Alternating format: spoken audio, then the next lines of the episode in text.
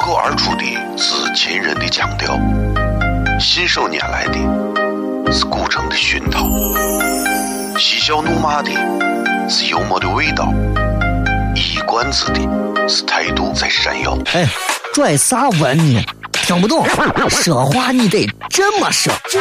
哎哎哎哎哎哎哎！金柚子，我的个个，张张张张张张柚子叫西安西安。每晚十九点，全球唯一档陕西方言娱乐脱口秀广播节目，就在 FM 一零四点三。它的名字是《笑声雷雨》，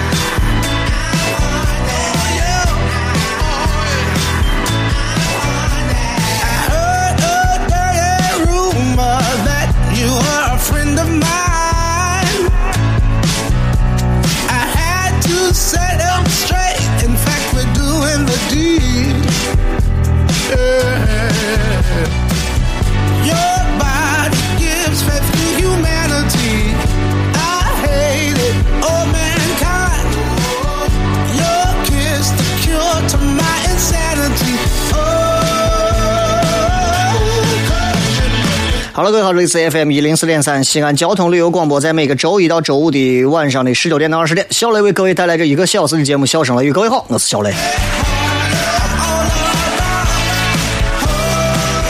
今天这个上节目，心情不会太好。我相信真的就是，你知道，就正能量这个东西，如果天天有啊，你可能也不会感到啥。但是负能量的东西，如果总是在发生，或者是一些让你看不得的东西，总是在有，你就会感觉你今天一天的情绪不会很好。所以今天我在我的微博直播帖里面，我也告诉大家啊，我说真的，作为作为一个娱乐节目主持人，我想一想啊，网上有的人说是我们只能对他祈福，有的人吐槽你们祈福能有啥用？再不要胡闹了，对吧？有的人说那我们要问责，到底这怪谁？有的人觉得你问责能咋？你有啥用？但对我来讲，我非常反感，在一个出现某一些危机时刻的时候，啊，出现了一些很多人无辜群众伤亡的情况的时候，我觉得作为一个主持人，尤其是一个娱乐节目主持人，你让我现在很尴尬，知道吗？因为听咱节目的人，你知道都是图个乐子。但是如果今天这种场合下，你让我给大家接着给大家编个段子或者咋，那我相信很多人说。这怂绝对疯了，你知道吧？这怂绝对是疯着呢。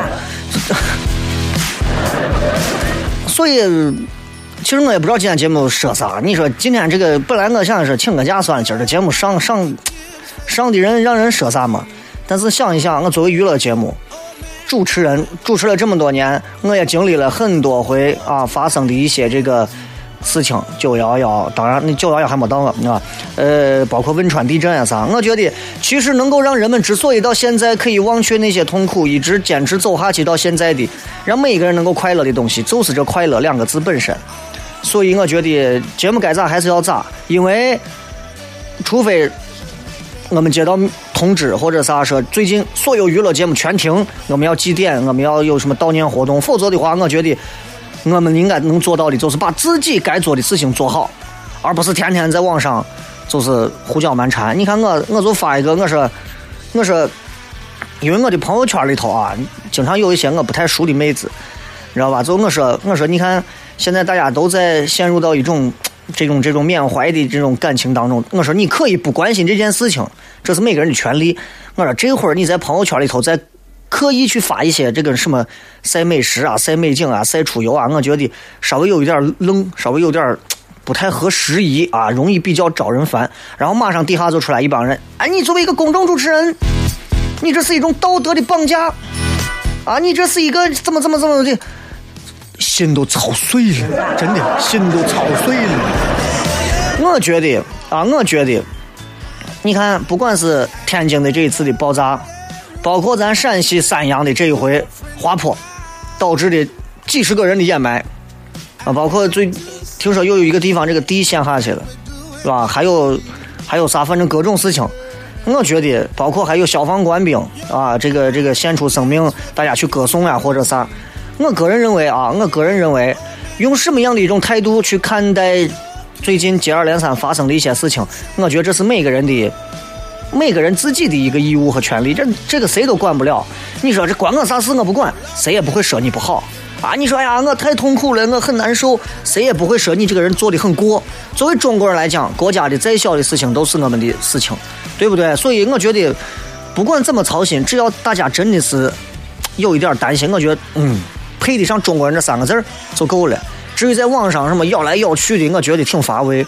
所以我发现一件事情啊，就是你看朋友圈里发的一些话，今后坚决不要发到微博上，坚决不要发到微博上。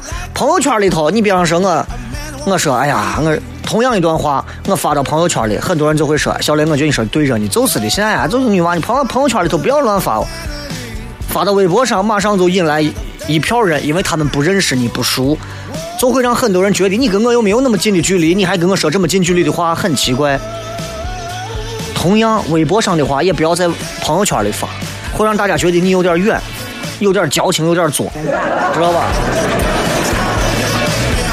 所以今天呢，不管是这个天津的大爆炸的事情，啊，还是其他的这包括咱三阳的这事情，其实我现在为止咱也不在现场。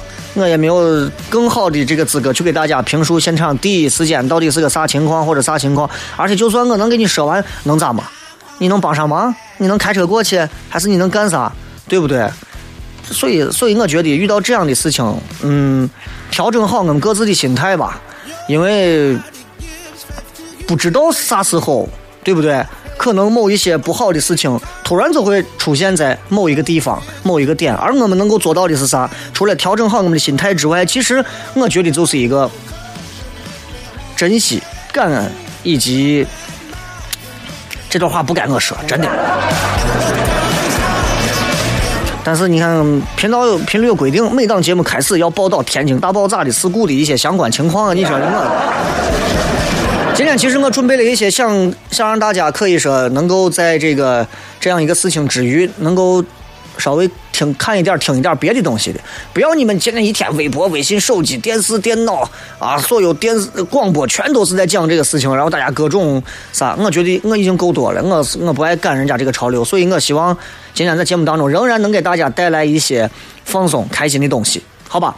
同时啊，同时这个。如果各位觉得，哎呀，小雷，你这个时候说这个搞笑的不太合时宜，我已经说说明过了。我希望遇到任何的事情，该救治的人会去救治，该解决的人会解决，该抢救的会抢救。那我们作为周边的人，我们调整好自己的心态，怎么样调整？最好的办法就是让自己去笑。而这个时候去笑，并不是对死者的不尊重，对某一个事情的态度的不严谨，而是这样可以让我们更快的能够达到一个回归到一个最常规的状态当中。好吧，今天这期节目很重要，咱们全程互动了，因为明天后明天到下周一我要消失一段时间，马上回来，笑声雷雨。脱口而出的是秦人的腔调，信手拈来的是古城的熏陶，嬉笑怒骂的是幽默的味道，一冠子的是态度在闪耀。哎，拽啥文呢？听不懂，说话你得这么说。哎哎哎哎！今有个我的哥哥，正正正正正有个叫你哥，可西安的。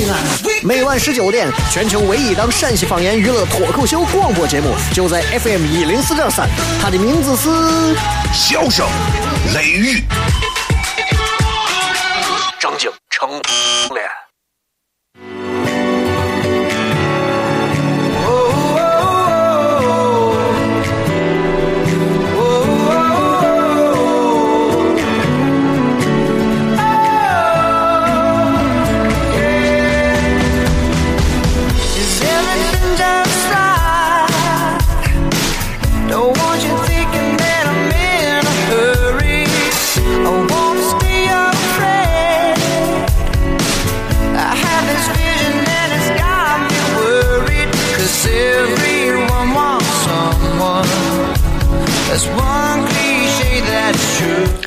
天咱们全程互动，啊，然后我给忘了啊，全程互动不是这个歌啊，对。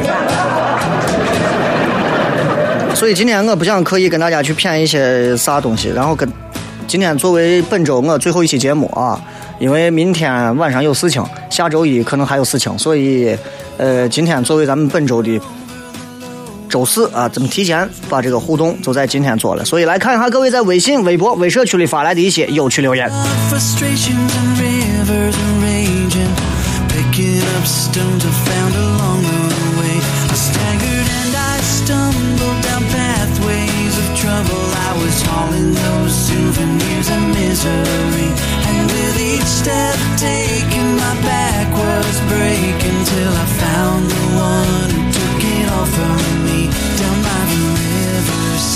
我们来看一下各位首先在微信里面发来的一些有意思的留言啊。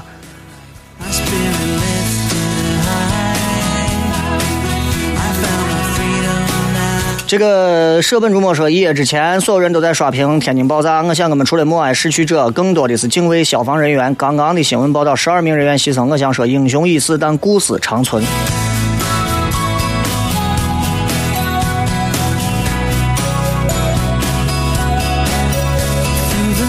反正，我个人觉得，每回就是悲剧只要一发生，人们都会抒情一番，人们都会抒情，不管是写诗的、写文章的、点蜡烛的、各种祈福的，啊，啥都有，啥都有。反正这个时候，谁如果跳出来说半句煞风景的啊，违背这个所有人主潮流的方向的，围殴，你这怂没人性，你这货没良心啊！你要是问一句，责任在哪儿？问题在哪儿？谁负责任？对吧？那马上就会有人说你冷酷无情，甚至说你这个人愤青啊，总是把责任推给政府，对不对？现在不一样了，那现在越来越多人开始问，为啥会发生？问题出在哪儿？责任在谁？如何避免再次发生？我觉得不是说我们人现在越来越进步了，我觉得是就是危险越来越近了。以前以前我觉得十五年前的时候，人们会觉得灾难很远，包括两千年之后九幺幺的时候，那会儿大家觉得这这美国离咱远着呢。现如今，你会经常发现危机在谁身边。还是那一句话，我觉得是对的，就是就是就咋说，这个互害社会谁都没有豁免权。你如果躲到一边，你去装小清新，不可能了。所以大家都懂得尽可能的问出这个责任，然后谁想办法把这个事情做到最好。包括消防队员这个事情，我也看到很多朋友都有各自的意见和建议，是吧？明明遇到这样的事情，为啥没有什么无人机或者啥进去？我觉得有些事情也没有必要无人机，对吧？一件事情发生了，对于消防队员来讲的话，他们要做到的就是第一时间、第一时间探明啊情况，然后要进去想办法压制住整个的一个火情，对不对？当然，没有任何一个消防队员说进去是要去送死的，对不对？但是谁都没有想到的是，发生了连续的几次更大规模的爆炸，那谁都想不到嘛，对不对？咱们咱们除了这个，咱们还能聊点别的吗？啊，因为你们今天，我相信你们今天已经收到这个东西太多了。这个是我感觉那个做好自己的事情最重要，过好自己的生活。任何时候我们都应该把自己的日子过好。任何时候不是说光是在遇到一些灾难、遇到一些问题啊，然后遇到一些啥了，然后哎呀，我就觉得嗯，这个是最对的，这样子我们过好自己就行了。任何时候我们都过不好自己。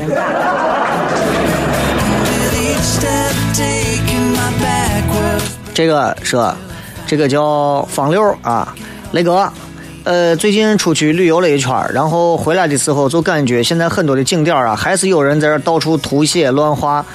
你说这到底是啥缘由？你看，现在啊，暑假，暑假嘛，旅游旺季，这个旅游旺季啊，就不一样了啊！这旅游旺季，到此一游，就现在就成话题了。你知道吗？到此一游，你知道在古代的时候，它是一种文化现象。现在你是你在大雁塔底下周围墙上一圈，你看都有字，都有那写的字。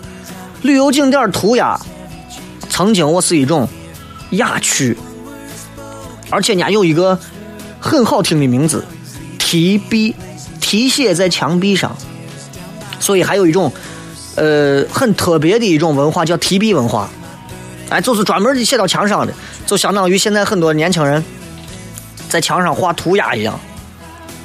最早东汉啊就有古代的涂鸦，对吧？所以。就真的这个东西啊，从包括你像到了汉代啊，那会儿汉灵帝的时候，有一个字儿写的很漂亮的书法家。这个书法家呢，姓师，师长的师啊。然后他没事干，他干啥？他就喜欢在墙上写字儿，然后人都喜欢看他在墙上写字儿。他有时候到酒店消费完没钱，就拿这个方式。跟这个看的人，你你们给我掏钱，你看我写字了，九千够了，把墙上的字除掉，啊，就是这样。所以你看看这，对吧？魏晋时期，到了魏晋时期，像像像是个姓施的这位啊，书法家字写的漂亮的，现在更多了。王羲之，东晋最著名的书法家之一，弄了一个父子墙啊，父子墙上头。搞了一篇父子斗字这样的一个故事，对吧？王羲之跑去临行的时候在墙上写字，哒哒哒哒哒哒哒写了个字。他娃呢，王献之，他爸走了以后，字儿一擦，远处写上自己的字儿。王羲之回来以后一看，我觉得我墙上字写的不好，嗯，可能是喝酒喝的。你看，这都是在墙上写字。还有一位，啊。唐代的一位，我以前在节目上骗过怀素。这个怀素啊，很厉害啊！我说过，当年在唐朝，呃，如何证明你是富二代？三个理由：第一个，你屋藏着金条金砖，有黄金，有钱；第二个，呃，你屋有这个牡丹，大朵的牡丹。啊，完全是别的地方没有的品相的牡丹，牛有钱。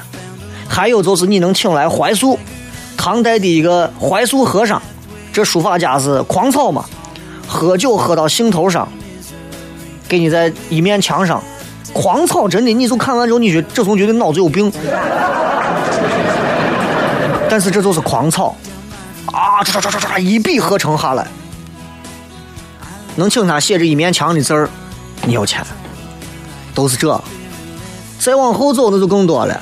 唐代尤其是最多。你想，包括到最后，你看在那个大雁塔底下题字儿的啊，雁塔题名，对吧？都有这样的。所以，李白，李白这哥呢，跑到洛阳，看到人家这屋子底下有一首诗，哟，惊为天人。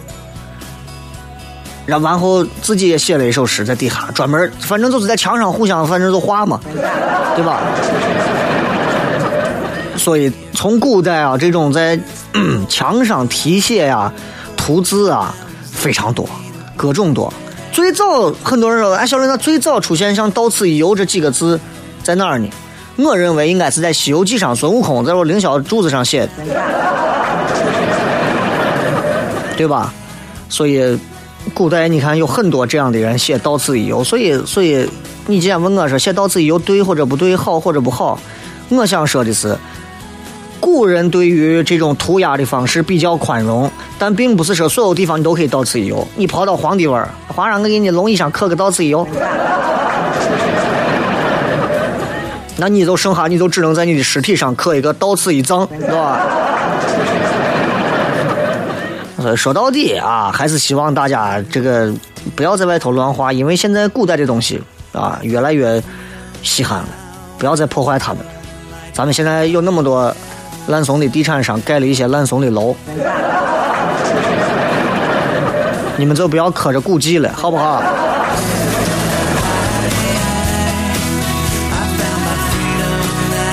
好了，接下来的时间啊，咱们稍微休息一下，马上半点，半点之前给大家送一首好听的歌曲，然后咱们半点之后继续回来开始互动。新浪微博、微信公众平台，各位搜索“小雷”，呼啸的啸，雷锋的雷。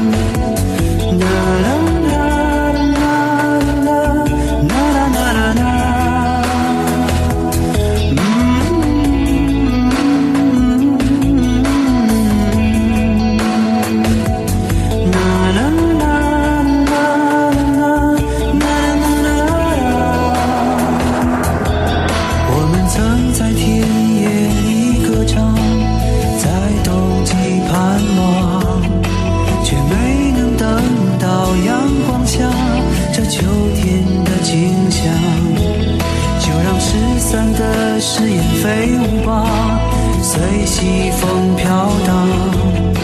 就像你柔软的长发，曾芬芳我梦想。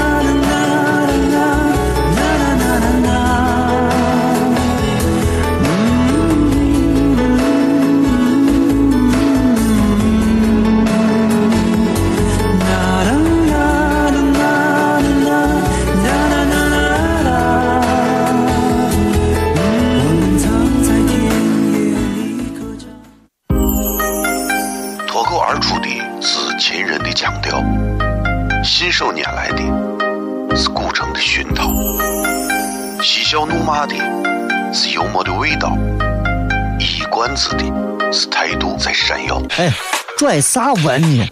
听不懂，说话你得这么说。这么说。哎哎哎哎哎哎哎！北京有个郭德纲，纲张张张张张张开有个叫一个不西安西安。每晚十九点，全球唯一档陕西方言娱乐脱口秀广播节目，就在 FM 一零四点三。它的名字是笑声雷雨，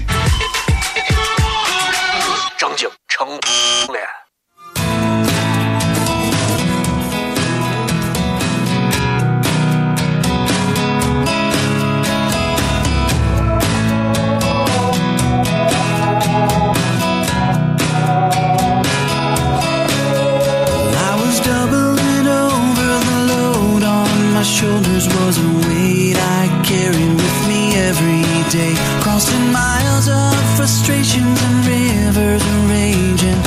Picking up stones I found along the way. I staggered and I stumbled down pathways of trouble. 欢迎各位继续回来，笑声雷雨。我们来看一下各位在微信平台以及微社区里面发来的一些有趣留言啊。当然，各位如果想要参与到互动当中，可以在这个今天咱们全程互动，因为明天下就是周五还有下周一，呃，两期节目我可能没有办法直播，有别的事情啊，所以希望大家谅解。来，我们来看一下各位发来的一些有趣留言。小丑也会很善良，说雷哥，你说现在电视台弄的这都啥嘛？电视都没看头，弄个休个小长假就想在屋看会儿电视。就昨昨晚看了个超级杯，还挺有意思。你啥时候给我光阴我俱乐部弄个电视机也挺好的，我都有。昨天我组织了八九个人，大家一块儿看了一场国外的一个脱口秀的一个演出，然后大概大概做了一些交流啊，因为对他们来讲，他们没有时间看那个，你让他们一个人在底下，他们也没有没有兴致去学那个东西，所以我觉得大家学习一下吧。下一回如果我组织，我希望能够多组织一些，让大家都看一看。小秦勇说：“雷哥，消防英雄们和很多的无辜百姓都没有了宝贵的生命。像我这种天天穿拖鞋开车，经常拿左膝盖扶方向盘开车，边开手机边喝啤酒边写字，手忙脚乱，喝了白酒还开车，喝了六瓶啤酒继续开车的二蛋还活着，我惭愧啊！你自己去自首吧。”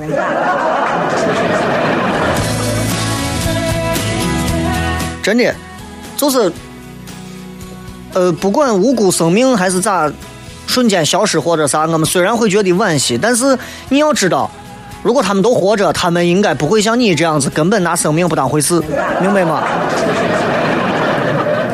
所以我觉得你确实你你这是二者啊，你这千万不敢给人让人有一天就给你贴四个字，给你一个评价，这是非常可怕的，叫死不足惜，你不敢这样啊！喝酒还开车，你是要疯。詹姆奥里奇说了一个太多话想要吐槽，改天说吧。我是昨天你误解的那一位。其实我去了三次，每次都买饮料，而且你每次叫人互动都是叫我左右的人，我还跟你合照过。我昨天意思是弄多弄点饮料的种类，因为我去了基本就我两种。作为未成年，我不能喝冰柜里的酒。当然希望脱口秀发扬光大，我每次都能抢到票，要的联系我。我没有误解你，哎呀，其实你们喝不喝、买不买，对我来讲我不在乎这个。但是作为娱乐效果，你知道那是一个笑点，我要抓住那个笑点，你明白吗？你说你在那个地方脱口秀拿了一张免费票，然后你去现场，你不管你自己消费买饮料，那是你渴了你想喝，你有那个钱你喝，你不渴你不想喝，谁还顾着你买嘛？对不对？我觉得，尤其在刚开始这段时间，一个试运行阶段，都是一个相对比较呃宽松的一个要求，没有给大家那么太尽可能让你们来这都是很放松的，对不对？你不能喝冰柜里面的酒，你可以喝常温的。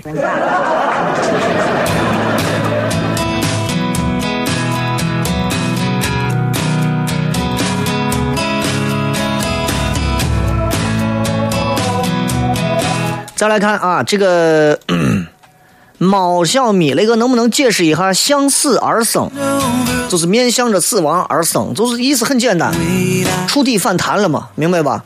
你死过一回，你就知道啊，活着应该咋样好好活了。现在很多人之所以活得碌碌无为、平平庸庸、浑浑噩噩，就是因为从来不知道死亡二字为何。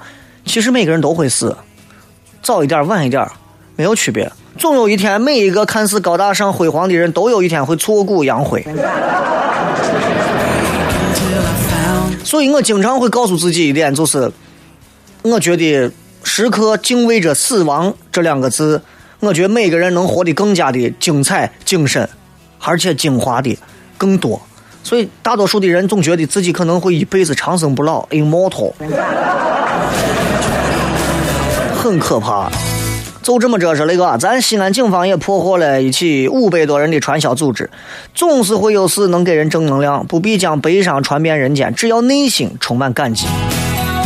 这五百人的传销组织，我确实也是觉得我也佩服，我确实也佩服。你说，就能有五百个人都能坚信不疑的、坚定不移的相信说，他能通过某些方式，只要努力就能挣到钱，虽然每天只喝着烂白菜叶子的汤。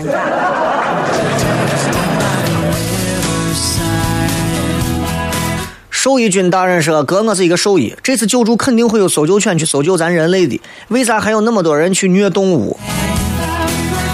第一，搜救犬主要应该是在那种废墟啊压的底下的那些人，他可能搜救起来比人可能在嗅觉方面会更好的探查到有没有这个幸存的迹象啊。但是我能理解你对待宠物的、对待动物的那种关爱，但是你这个逻辑是有问题的啊。你是一个兽医，救助肯定会有很多的搜救犬去，我都承认可能会有。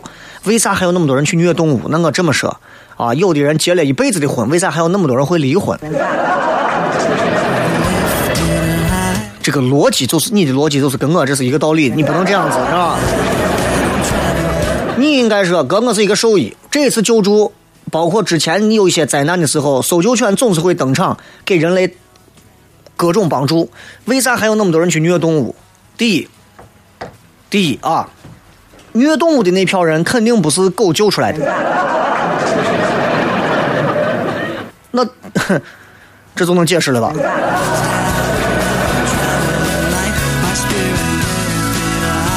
苦笑说：“今天中午在朋友圈发了一条关于天津爆炸的这个新闻，很多朋友看到啊，但是很看到很多朋友很少有人发，感觉他们作为国人怎么不关心这件事情？或许他们只是作为了解，事不关己、高高挂起的态度，自己发了之后又感觉他们会认为自己太作，是不是想太多？做自己就行了。可见你的朋友圈跟大多数人一样，发一条朋友圈要考虑我这条朋友圈会引发朋友里面的哪些人的哪一些不同的一些东西，挺累的啊！朋友圈你就不要玩了。”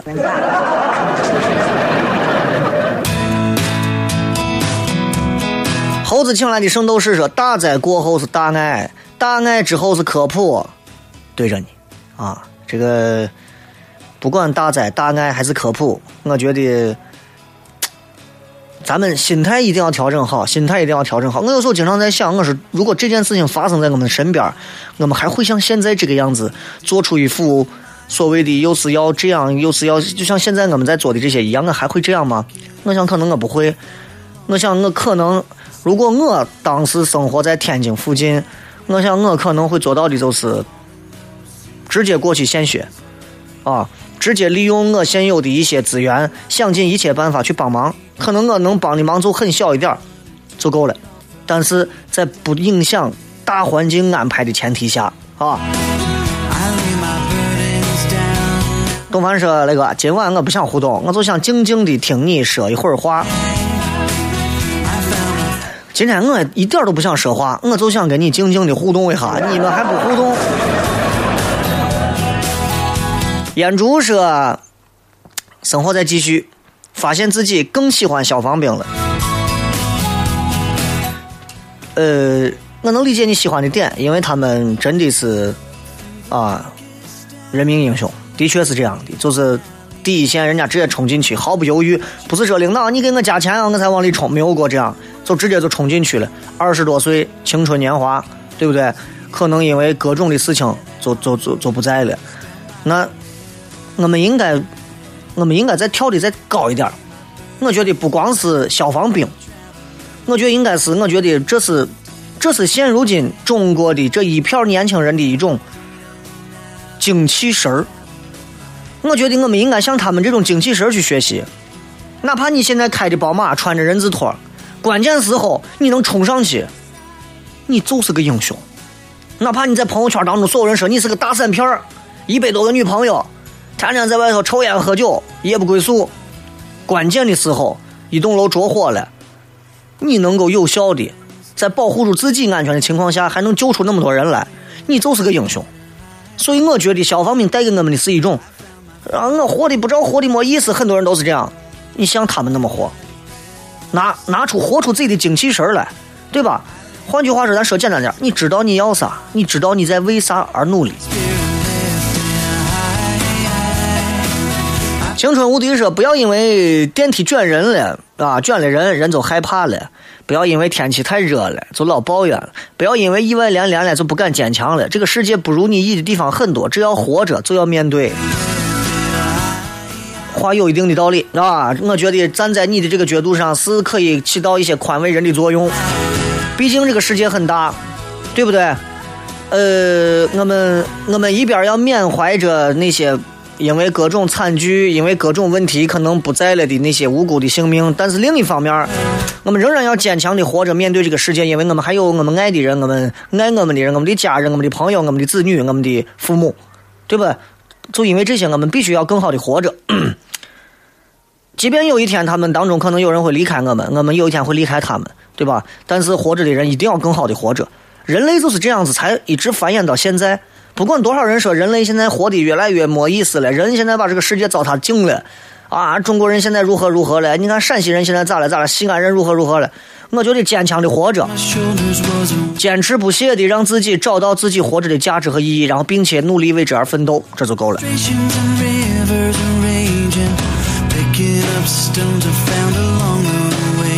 再来看阿里先生说那个，今我发现原来一零四三微信公众平台可以收听直播，还有个问题，你开头那个说话你得这么说，之后是啥？只能听到在西安嘞，听不懂是啥意思？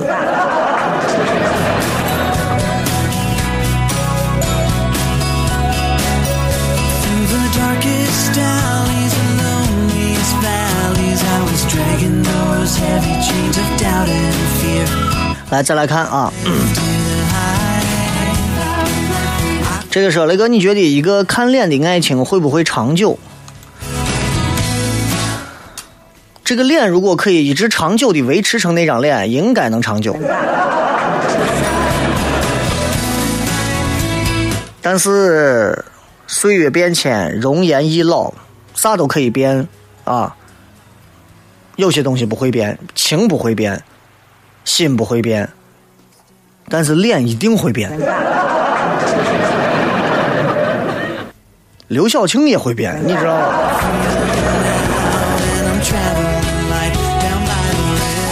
休息一下，继续回来，笑声雷雨。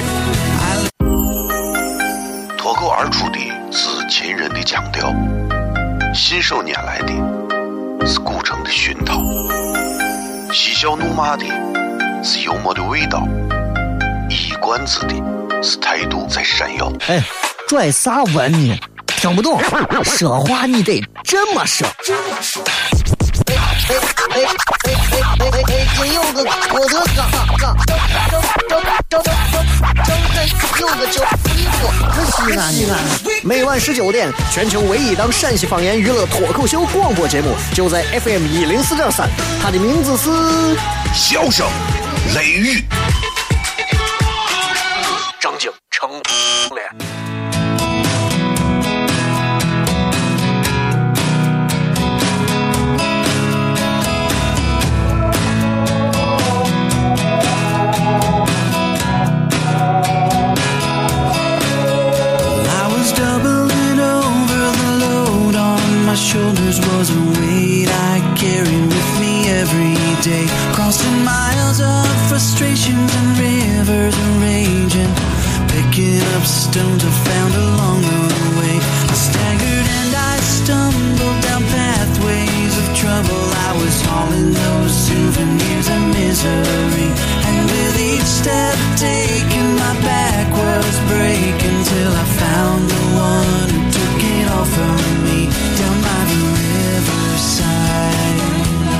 继续回来，笑声雷雨。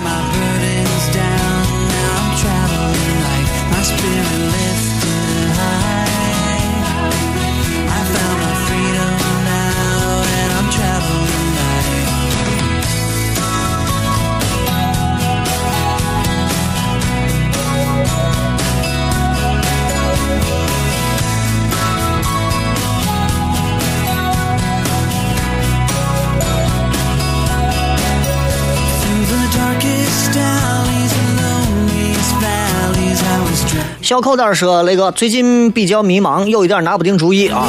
同时面试了两家公司，岗位待遇都一样，一个是公司环境特别好，独立负责部门，组织结构比较乱，人员也都年轻化。总经理九零后，感觉进去总是融不到一起啊。我跟你是同年的哦。一个是公司成立比较久，离家稍微远一点，进去是一般的主管级别，不确定选择哪一个。我不知道你现在对于工作的一个这个追求的点是啥？比方你追求的是，我觉得工作的内容对我来讲更重要。至于工作的搭档或者啥，对我来说这不是最重要的。我只要能够让我自己潜下心来工作就可以了。那你可以选第一个。如果两个都一样的话，啊，呃，因为第一个年轻，年轻人多，总会有很多新鲜的东西出来。但是如果你觉得我咱都像八零后啥，如果你里头一堆九零后，心理压力比较大，然后觉得说不到一起，啊，那而且你你想八零九八二九零，那至少差了八岁，那你想你要跟他有些东西，很有可能你会成为一种说教的语气，怎么办？所以我觉得你要根据你想工作的那个具体的点，然后去选择。想好好工作，选后者，啊，想尝试一些新鲜的东西，更考虑长远未来，可以尝试选一下前者。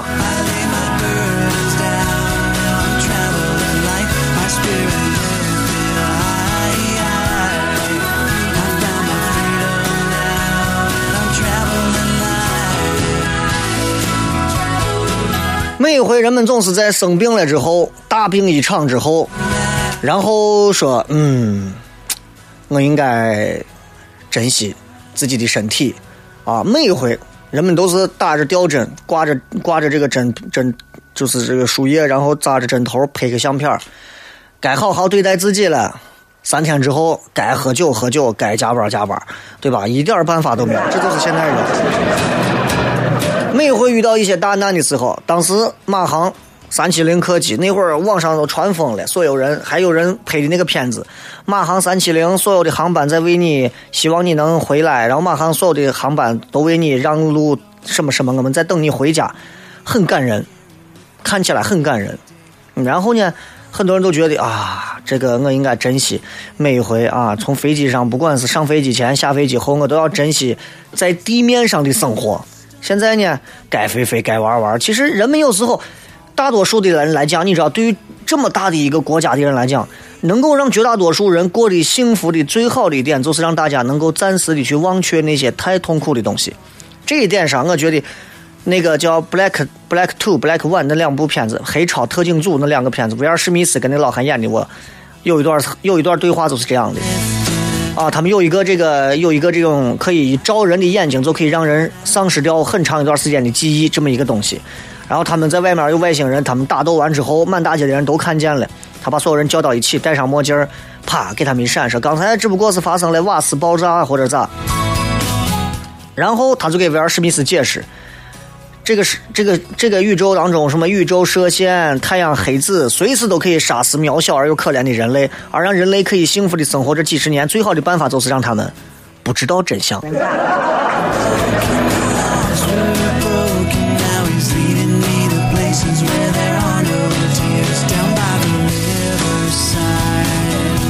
路过的路过鸟的客说，那个早上不是说不合时宜的朋友圈都不发了吗？真的不是每个人能理解我我发之前那篇儿那个微博的意思啊。包括我说有的我朋友圈里头有过几个女娃，因为真的那一会儿你想事儿刚出来，一大早上事儿刚出来，所有人都在刷屏式的刷，然后他明明知道这个，就我就觉得就稍微有一点儿让人看你这儿铺天盖地都在玩，然后他啊，今天这个东西真好。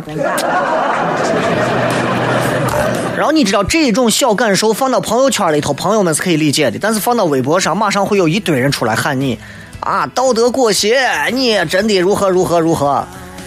我不愿意跟你们解释，因为你没有我的微信，你看不到我的朋友圈，明白吧？所以话又说回来，那你就不是我的朋友，我凭啥跟你解释？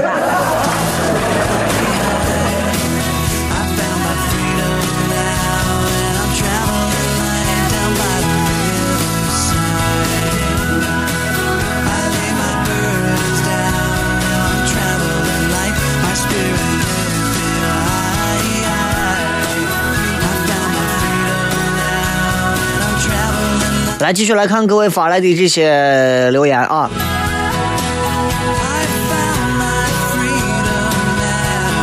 魏晨晨说：“雷哥，我开学就高三了，压力很大，根本就没有进入状态，没有办法静下心来学习，怎么办？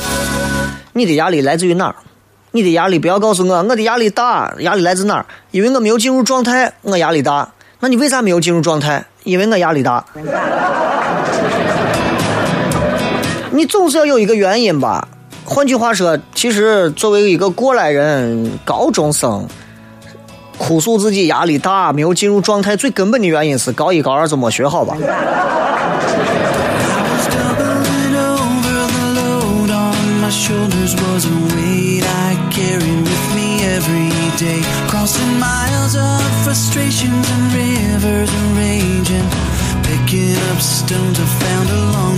再一次跟大家说一下这个呃咱们笑声雷雨啊明天晚上咱们重播后天大后天是周六周日两天休息周一晚上也是重播。那么提前跟各位说一声最近要消失几天然后要静养一下啊然后就没有啥了也希望在这几天的时间里大家也能各自重新找回自己的正常的心态和一种状态。好好的该工作工作，该休息休息，好吧？最后时间送大家一首歌啊，送大家一首歌。这首歌呢，也是我那个当年唱《车来车往》的我手哈张恒他唱的一首歌，也是我很喜欢的一首歌。我就把这首歌放到今天这个时刻送给大家，应该是一种嗯，让大家能够更乐观的看待每一个人自己的人生和未来最好的一个歌曲啊。这首歌的名字叫，咱们听吧，好了，就不说了。再一次感谢各位收听《笑声雷雨》，咱们下周再见，拜拜。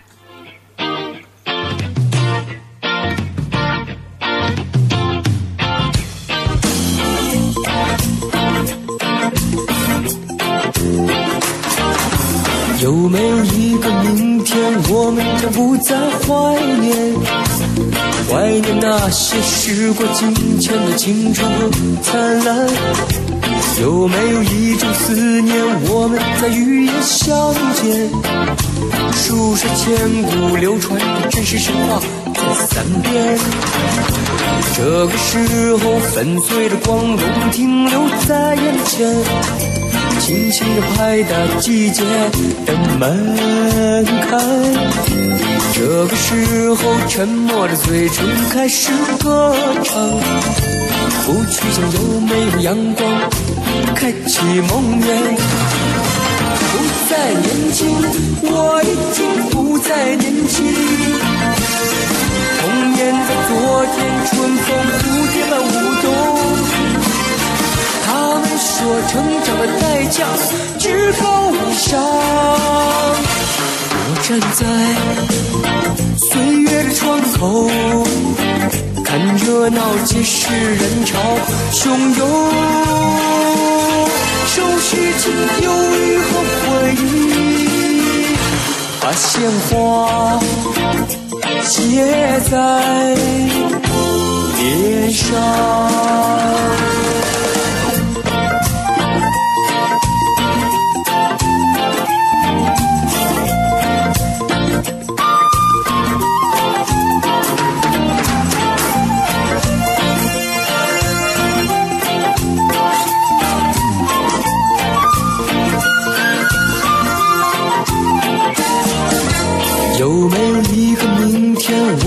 不再怀念？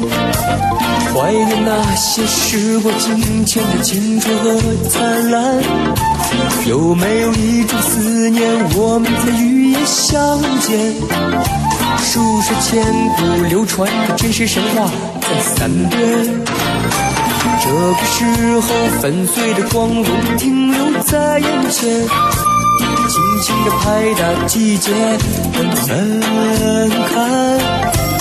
这个时候，沉默的嘴唇开始歌唱。不去想有没有阳光，开启梦魇。不再年轻，我已经不再年轻。童年在昨天，春风蝴蝶般舞动。他们说成长的代价至高无上。我站在岁月的窗口，看热闹皆是人潮汹涌，收拾起忧郁和回忆，